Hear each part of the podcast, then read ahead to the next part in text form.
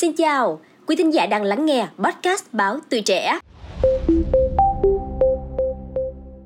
Thưa quý vị, trong cấu trúc cơ thể con người thì nước chiếm đến 70 đến 80% trọng lượng. Nước đảm nhiệm vai trò cung cấp nguồn khoáng chất, vận chuyển chất dinh dưỡng và nuôi dưỡng tế bào. Nước tồn tại dưới nhiều hình thức như là nước mắt, mồ hôi, huyết tương, nước tiểu. Đặc biệt là năm loại nước trong cơ thể có ảnh hưởng trực tiếp đến sức khỏe chúng ta. Thông qua chúng thì ta còn có thể biết được tình trạng sức khỏe nữa đó. Loại nước đầu tiên đó chính là mồ hôi. Tuyến mồ hôi còn được coi là máy điều hòa nhiệt độ của con người.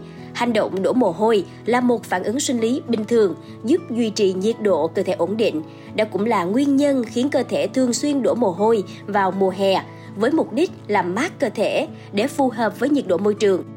Để chúng ta thấy tuyến mồ hôi hoạt động không hiệu quả, đó cũng chính là nguyên nhân gây nên tình trạng sốt cao, tổn thương hệ thống tuần hoàn máu.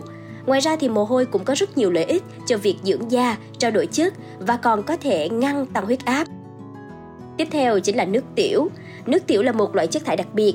Thông qua nó chúng ta có thể nhận biết tổng quan về tình trạng sức khỏe và dấu hiệu của một số căn bệnh.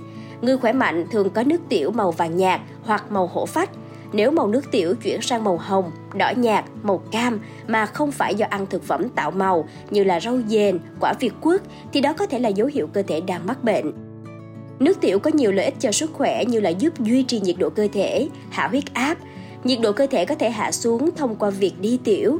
Đó là lý do mà bác sĩ khuyên người bệnh sốt cao nên uống nhiều nước. Mục đích là kích thích hệ bài tiết hoạt động nhiều hơn, giúp người bệnh đi tiểu nhiều, từ đó hạ nhiệt độ cơ thể. Một số bài thuốc hạ huyết áp cũng có thành phần lợi tiểu, giúp hạ huyết áp hiệu quả.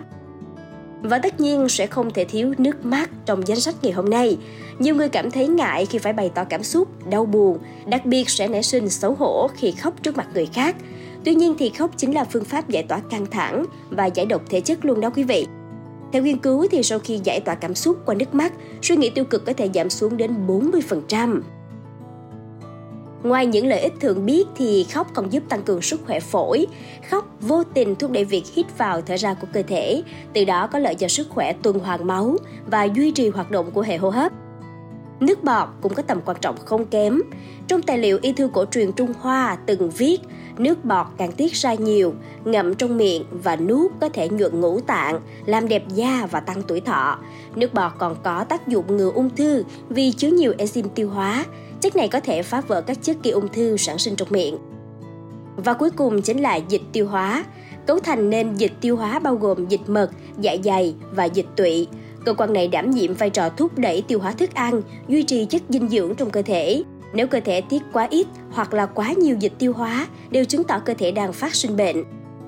Và đó là năm loại nước vô cùng quan trọng cho sức khỏe của chúng ta. Thông qua việc đánh giá tình trạng của các loại nước này, ta có thể sẽ hiểu rõ về sức khỏe của bản thân mình hơn.